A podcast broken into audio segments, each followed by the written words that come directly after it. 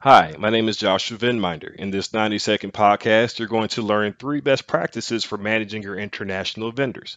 Here at Venminder, we have a team of certified industry experts who specialize in developing comprehensive risk management programs for organizations of all sizes and all industries. Outsourcing to vendors is often done to create operational efficiencies and provide the best options to your customers. It's generally recommended to utilize domestic vendors, but sometimes the best choice is an overseas company. International vendors doing business in the United States are held to the same U.S. regulations as your domestic vendors, and risk assessments, document collection, and ongoing monitoring will remain the same. Still, there are a few additional practices to follow when dealing with an international vendor, such as the following. First, it's essential to include specific details in the vendor contract. You'll need to specify matters like currency, exchange rate, and which party is responsible for duties and other customs related formalities. Document the delivery method and any insurance provisions surrounding geopolitical instability or currency fluctuations.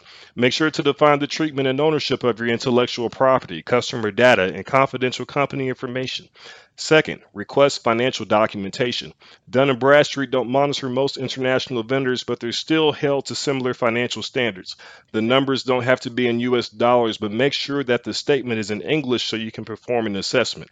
Third, obtain references and good faith verification. While these aren't guarantees of a reputable vendor, they can be used as a good starting point early in the vetting process.